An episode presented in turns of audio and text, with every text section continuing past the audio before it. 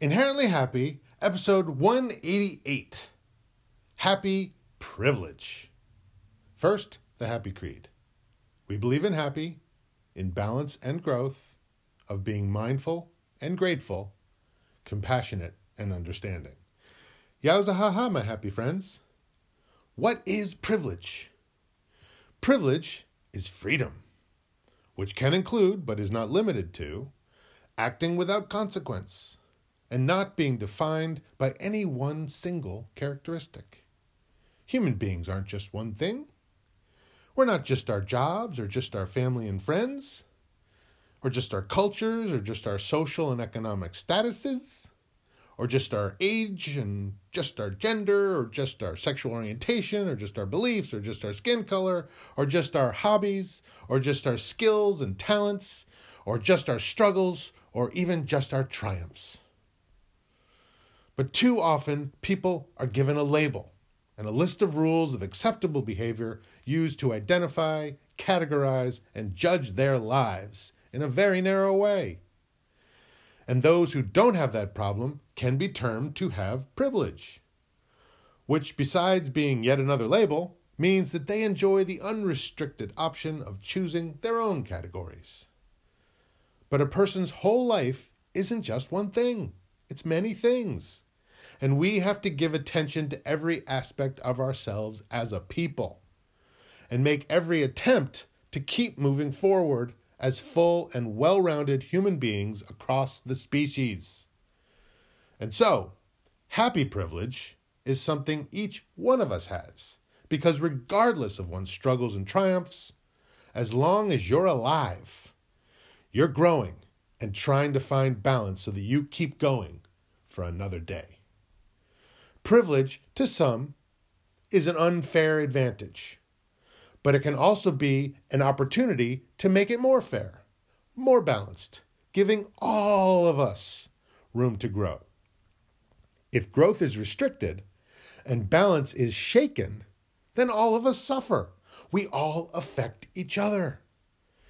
And it starts with acknowledging it, which can lead to discussing it which is well on the way to cooperating about it, and further away from blind ignorance and bigotry.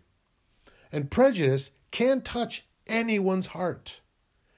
Just because you may be discriminated against in one aspect doesn't magically cure you of being prejudiced about something else. So, if you are in a minority and think that therefore you can't be prejudiced. Well, you might be unaware of your own privilege.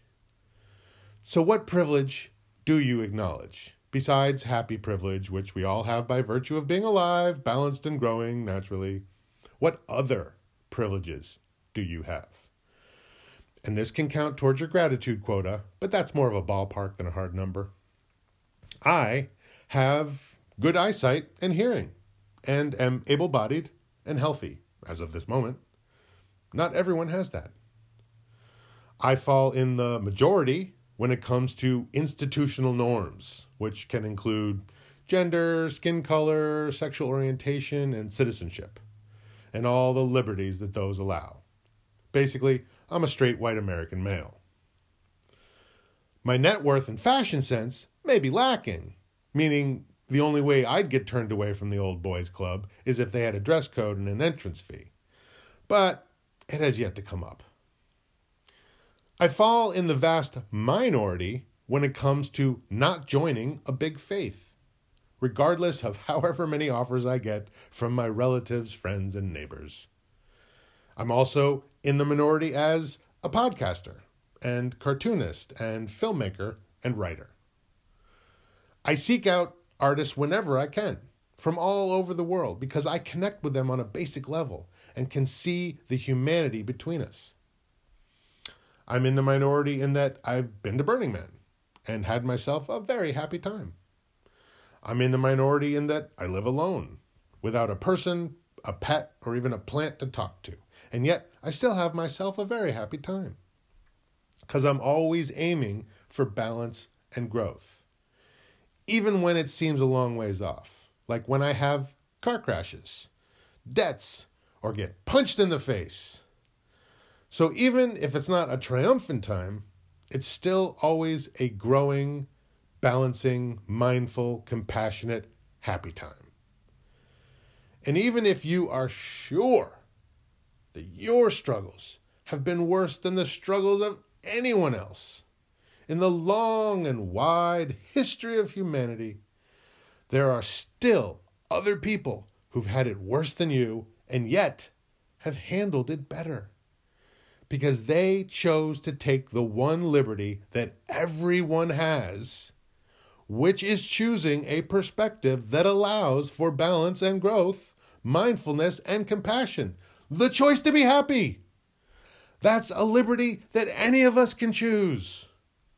And you'll start to see that when you look at other people as having the same happy choice that you do, you can't help but to connect with them, even just a little bit, which is well on the road to understanding and appreciating them and every one of our places in the world. And that's the happy privilege we all have. Haha, yowza.